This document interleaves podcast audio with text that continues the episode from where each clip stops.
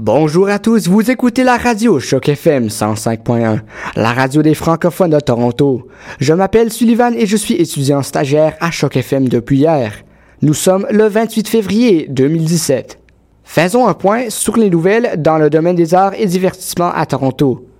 Il y a une production de collaboration du Stage canadien et Théâtre français de Toronto en ce moment. Jusqu'au 5 mars, la production Five Faces for Evelyn Frost est présentée au stage canadien. Ensuite, du 21 au 25 mars, la production sera jouée complètement en français sous le nom de Cinq visages pour Evelyn Frost. Similairement, la production Horses, Outrage à la raison, qui est jouée à Waterworks jusqu'au 4 mars, est une pièce bilingue de deux acteurs, où l'une parle en français, tandis que l'autre parle en anglais.